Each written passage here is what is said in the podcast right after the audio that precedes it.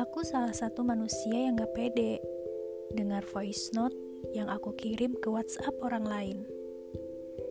Tapi seberani ini membuat podcast. Di sini aku mau berbagi kata yang berubah menjadi kalimat. Sebagai bukti, aku, kamu, kita tidak pernah sendiri.